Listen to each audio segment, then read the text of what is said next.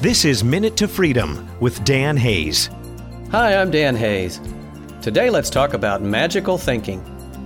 Have you ever felt like there was some solution that was going to just magically appear and make your world better? I have been plagued by that kind of thinking, and I've discovered it was something I learned growing up in an alcoholic family. I would sit in my room reading Swiss Family Robinson about a loving and normal family and think something would just happen and our family would suddenly be that way.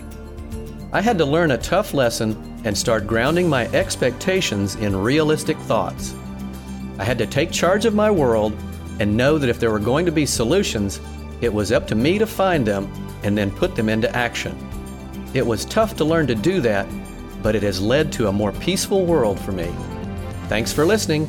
Minute to Freedom with author and speaker Dan Hayes. MinuteToFreedom.com.